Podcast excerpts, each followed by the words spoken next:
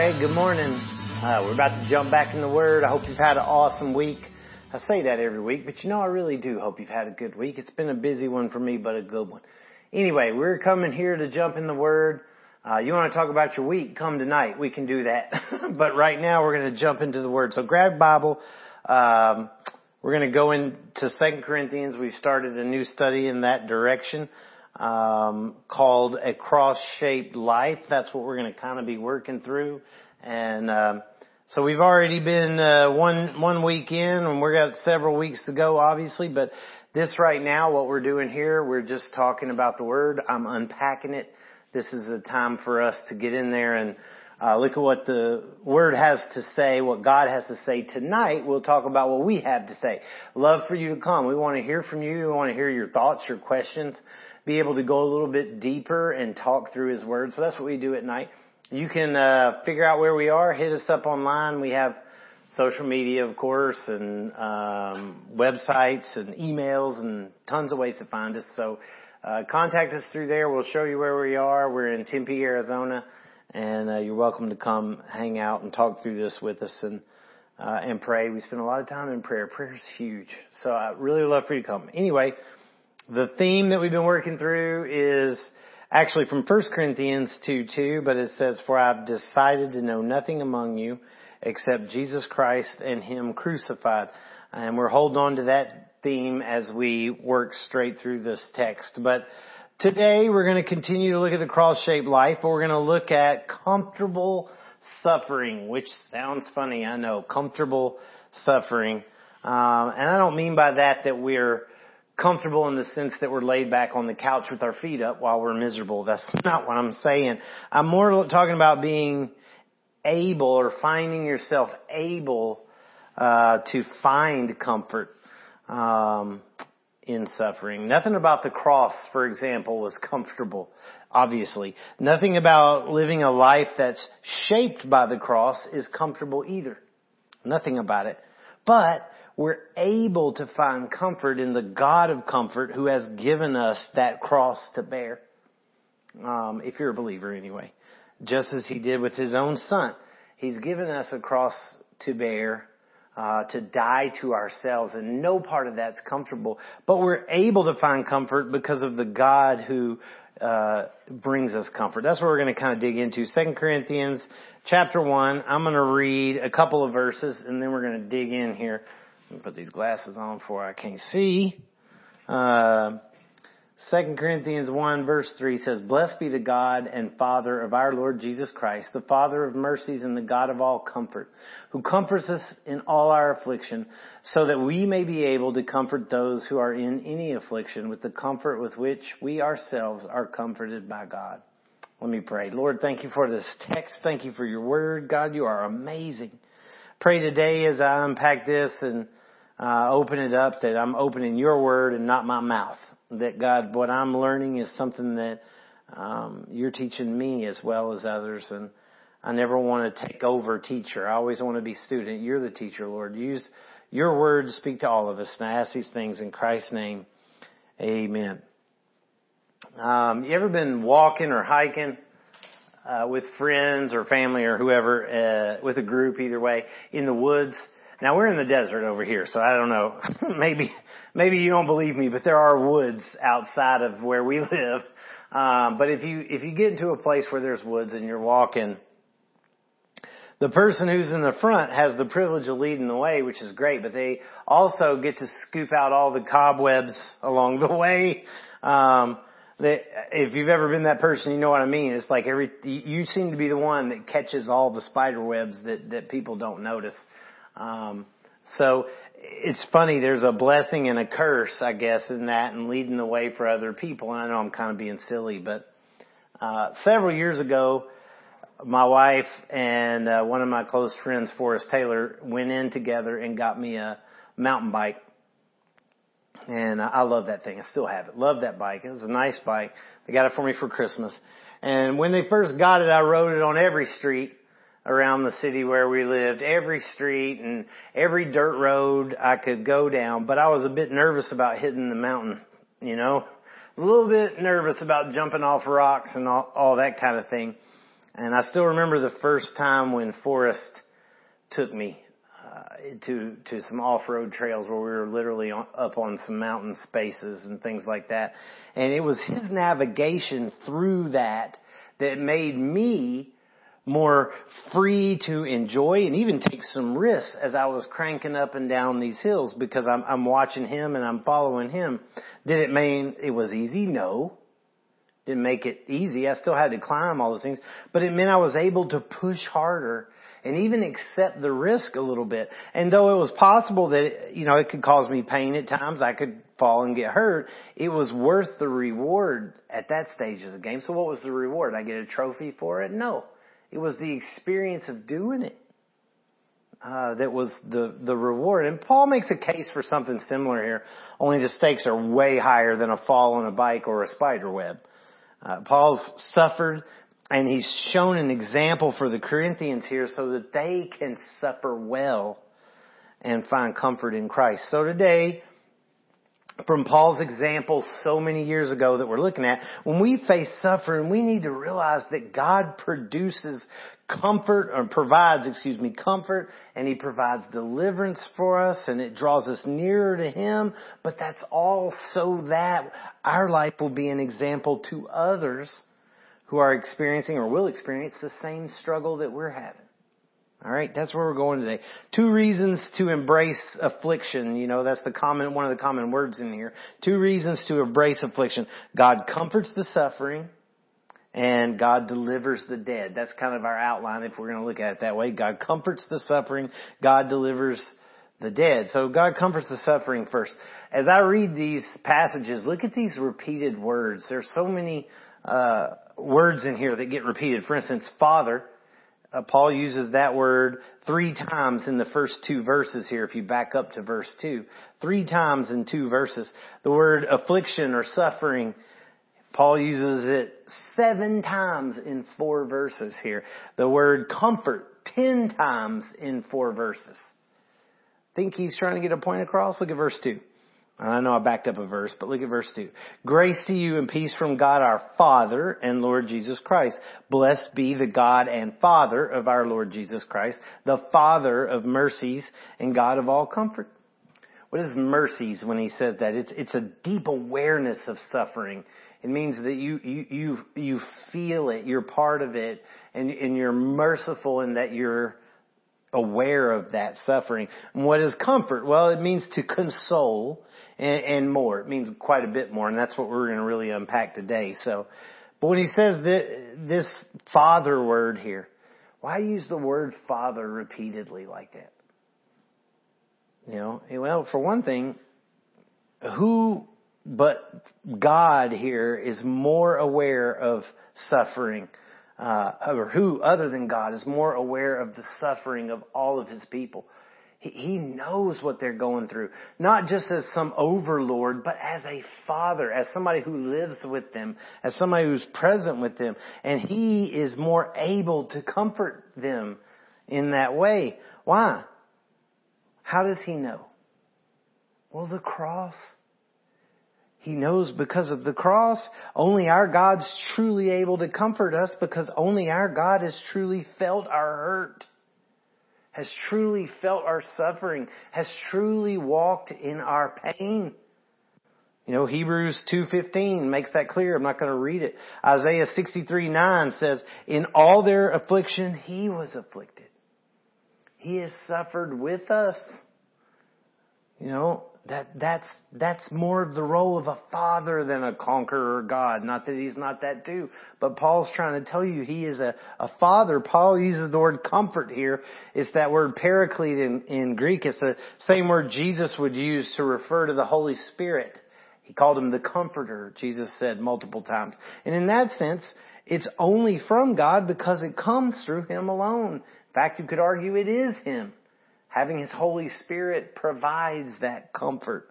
Verse 4, he says that the God of all comfort who comforts us, Paul's including himself with them, by the way, when he says us, all of us, in all our affliction, so that we may be able to comfort those uh, who are in any affliction with the comfort with which we ourselves are comforted by God. So comfort, he says, look at that. He says it's in, uh, he comforts us in all our affliction so that we can comfort those in any affliction.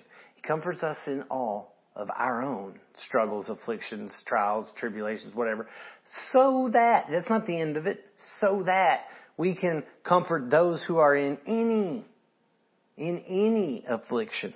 What's the whole point? The whole point is others.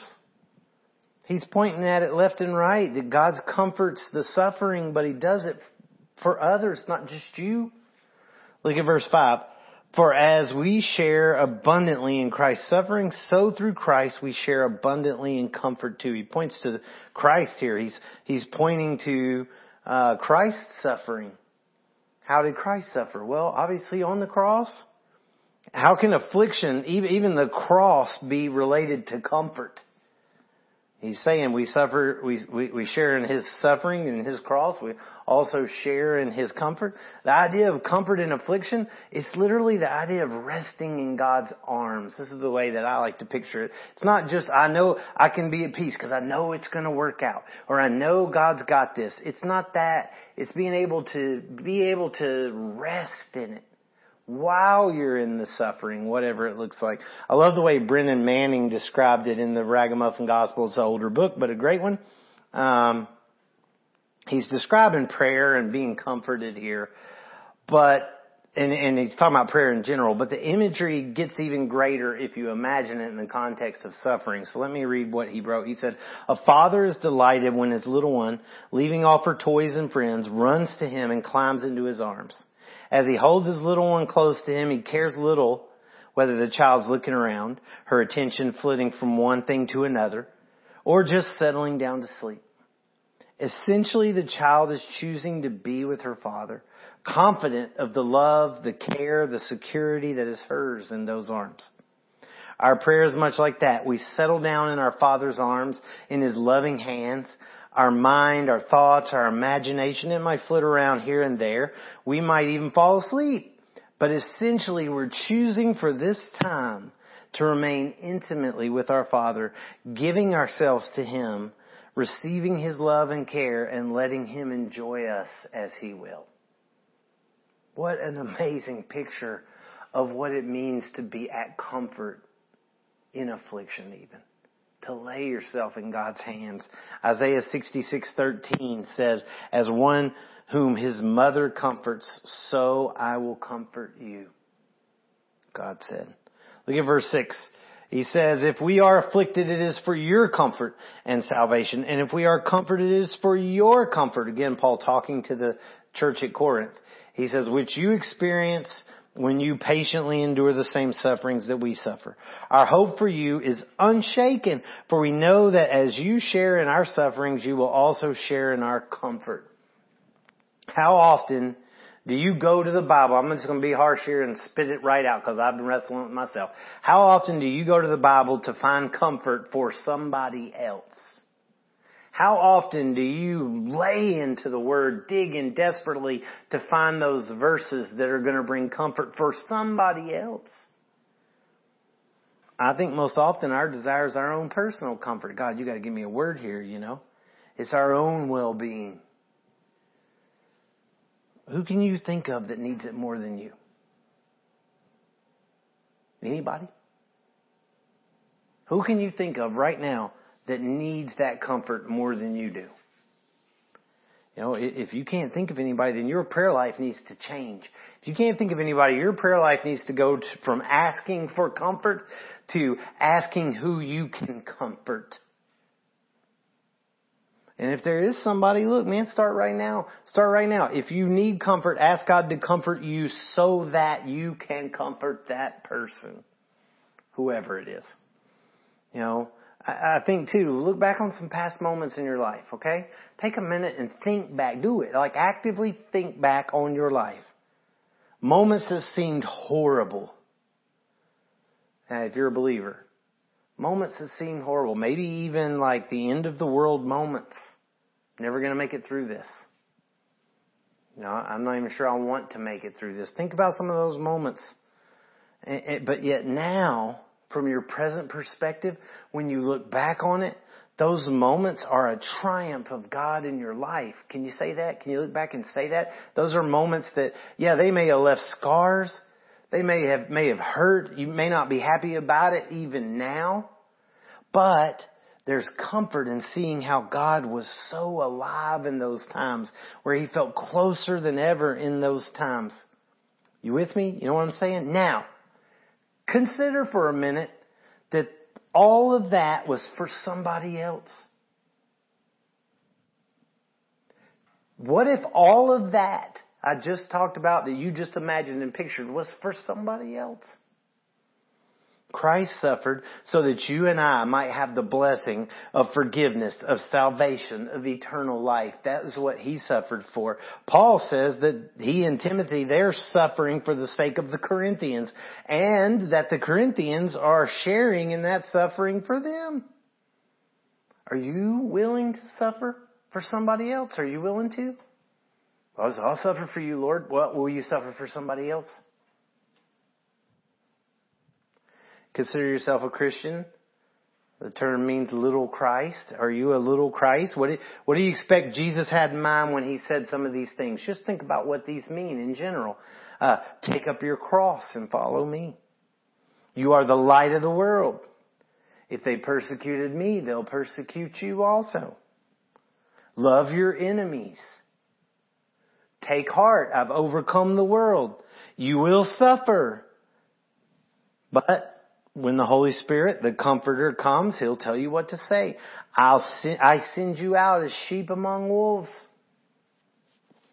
You know, they'll know you're my disciples by how you love one another.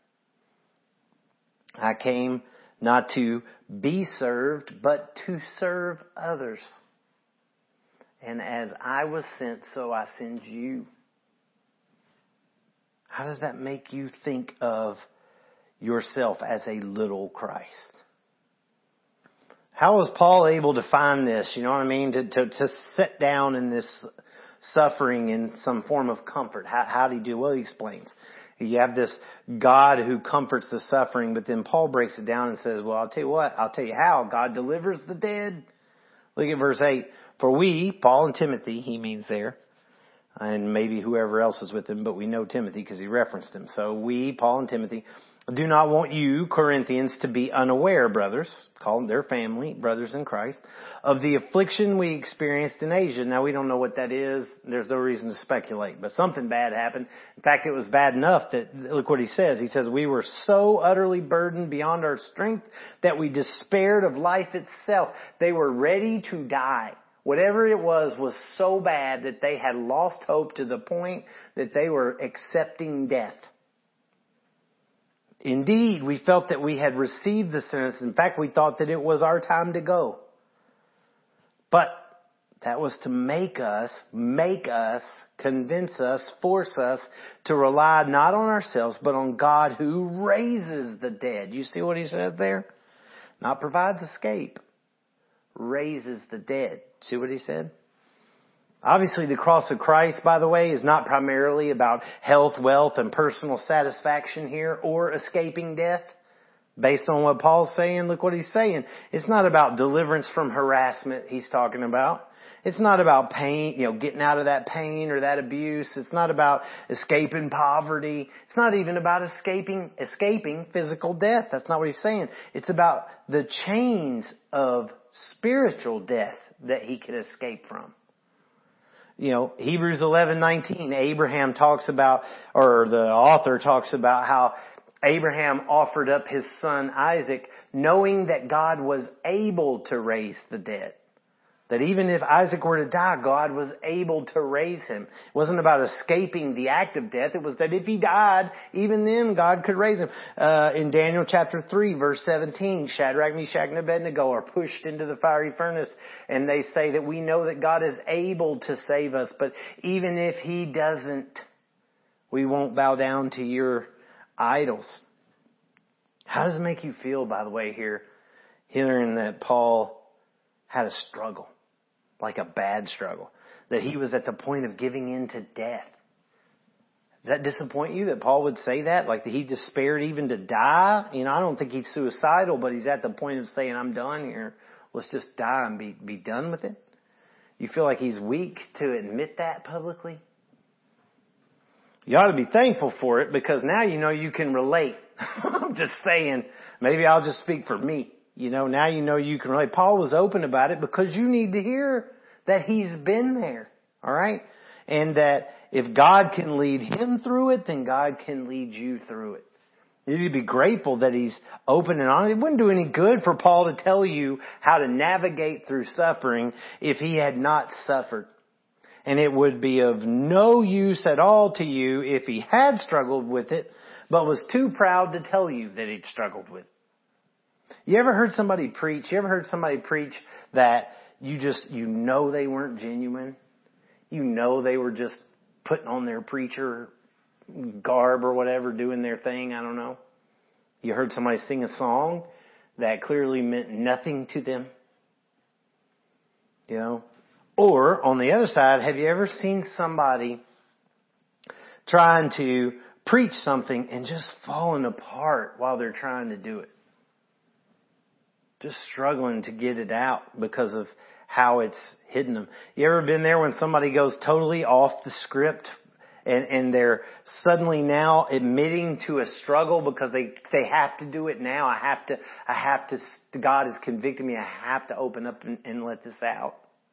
You ever been around somebody who's choking to get through a song because it's so emotional, it's breaking them apart? What's the difference? They've been there. Who, you know, those people have been there. They've felt it and they're sharing it honestly with you that they've been there. Paul says in verse 10, He delivered us from such a deadly peril and He will deliver us. On Him we've set our hope and He will deliver us again. Man, amen to that. Paul's comfort here, his certainty is no doubt because he's seen God do it before. He's seen God deliver people from death. Who? Well, Jesus for one. He saw Jesus alive and yet he also saw Jesus crucified. The cross continues to shape Paul's life right here. And it should do the same for us. When we're afraid, when death seems like it's a real, genuine possibility, if you reach that stage of the game, let the cross shape you. It should shape us. If God raised Christ from death on a cross, if God raised Christ from death on a cross, He will certainly deliver us. And in those moments, you might just shock the whole world because you have this comfort and this peace in the middle of it. Why? How? Well, because you know that death is not the end. You know death may come, but that's not the finish. The grave is not the stopping point. For Satan, think about this, it's a lose-lose situation. For him, it's, it's a lose-lose situation. Uh, a couple of uh, musicians I love that have some great lyrics. One band called Demon Hunter that's a Christian rock band, but they say, they have a lyric, they said, where is the enemy when death is on my side? Think about that for a minute. That's not scripture. This is a lyric, but man, isn't it a good one? Where is the enemy when death is on my side? Or how about this one? Uh, Trip Lee, a, a Christian rap artist, wrote this. He said, "What they to do? What murder us? What murder does is send a search of us, a surge of us, to go put churches up." Man, the fact that God does deliver us from death spiritually, though, it should not give us a death wish. It shouldn't make us race towards death. Well, oh, the grave's not the end. I know I get to go to heaven, so ah, I can't wait to die. No, it should push us. It should push us to face suffering more freely. It should shove us into the face of suffering knowing that death is not the end. That, that, that's where the comfort comes from. That's what Paul's talking about. He has delivered us. He is delivering us and he will deliver us. Again and again. And when we breathe our last breath, even then he will deliver us. Look at verse 11, last one. He says, you also must help us by prayer so that many will give thanks on our behalf for the blessing granted us through the prayers of many. Prayer is the tool. There, there here in this last verse, he says prayer two times in one verse. Prayer is the tool for finding all of this in reality. I'm just straight telling you. Prayer unites us. Prayer brings us together. When God is answering prayer in our lives, He's also answering prayer for those who have been praying for us. It brings us together to celebrate the way God answered prayer because we're all in it together. Excuse me. Prayer unites us in ministry, no matter how far the distance is between us. And unity has been a common thread through what he's been saying. Verse 7, he talked about how we suffer together. We're comforted together. He talks about how we share in Christ's sufferings here. Listen, the suffering he's talking about is not your skin color, you know, being harassed because of the color of your skin. It's not your sexual preference or any of that kind of talk. It's not because you're a nerd or because you're unpopular. That's not it. It's not because you were raised in the rough part of town or because you're poor. It's got nothing to do with, that's not the kind of suffering he's talking about. The suffering he's talking about is because you are in Christ and Christ is in you. That's the suffering. Suffering because that's the affliction of being in Christ and Christ being in you, which is also comforting that Christ is in you. That's the reason these two are tied together. You are afflicted because Christ is in you and the world hates him, but you're also comforted because Christ is in you. The Holy Spirit, the comforter is in you. It's because of your association with the one who carried the shame of the cross. It's because you are associated with the one who carried the shame of the cross. And guess what? Now you carry one too. You have been crucified with Christ and you carry a cross too. It's your association with Him. It's your identity in Him. So the more suffering you face for it, the more evidence that is that you look like Him, FYI. The more suffering you face for your association, your identity in Christ, the more evidence there is that you look like Him.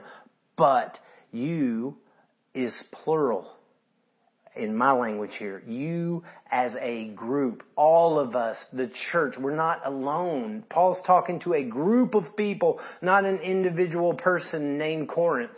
He's talking to Corinthians. He's saying, you guys, your identity is in Christ, individually and as a whole, and you suffer together. You pray together. God answers our prayers together. All of us. God works through our prayers together. All of us. God comforts all of us, no matter how far the distance. So if this all be true, man, then what should our view of affliction and suffering be like? Should we be considering it a curse when, when horrible things start to happen to us? Should we start thinking, oh, well, what's the sin in my life that this is going on? Isn't that what we do though? God, where did I step off? God, where did I mess up, man? What, what am I doing wrong? Oh, I gotta get back in the Bible. I gotta pray more. I got, you know, that's the way we see it. And we celebrate when we call it blessing when there's plenty of money in the bank and blessing when our finances and our investments are taken care of or making money. We, we call it blessing when we're being successful. We call it blessing when everybody's listening to us and everybody likes us. We call it blessing when the stage gets bigger and the audience gets bigger. You know, we call it blessing when we're happy all the time and there's nothing challenging us at all. That's not the way it is. We should be like Peter, like Paul, like James. They all said things about how there was great joy and great blessing in suffering with Christ. Or being considered worthy to suffer with Christ. Uh, Psalm 119.71, one of my favorite verses just because it's so powerful in, in such a simple little statement. It says, It is good for me that I was afflicted, that I might learn your statutes or your word, your rules. It's good for me that I was afflicted so I might learn your word. Man, again, it's for the benefit of being associated with Christ. It's for the benefit of growing our faith. Is for the benefit of feeling the comfort and the closeness of God. It's for the benefit of guiding others through. It's for the benefit of guiding others through. One more time. It's for the benefit of guiding others through. That's what Paul would say. You know somebody's facing cancer? You already been there? Can you comfort them? You think they're going to listen to you? Yes. Over somebody who's never been there? Even a doctor that's an expert in that area but's never had that issue themselves. I guarantee you they're going to hear you. You, you, I mean, take your pick. You know somebody who suffered the loss of a child? An unimaginable thought. Who do they listen to? You've been there? Is that something you've been through? Bet they'll listen to you. Man, maybe you didn't grow up in a home with parents who were comforting. Maybe father in general is not a positive word for you. Um, maybe for you, life seems like it's always been suffering. I don't know. Maybe you feel like you've been afflicted as long as you've been on the earth. Maybe what you need to hear is someone who will just sit down and listen to your hurt. Maybe you need somebody who will see your suffering, look at it and see you right where you are. Maybe you want somebody who's just going to hold you for a minute, man. Just wrap you up in their arms, man. Maybe grab your head and just hold you close and just tell you, hey, man, you're okay. Hey, you're safe. You're safe right here. This is who we worship. This is the Father of comfort. That's what He does. That's who we're talking about. Can you let go? Can you trust Him? Can you just trust Him? Can you let yourself be comforted? I don't know where you're at today, but can you do that? His word says if you're uh, confess if you confess your sins, He's faithful and just to forgive.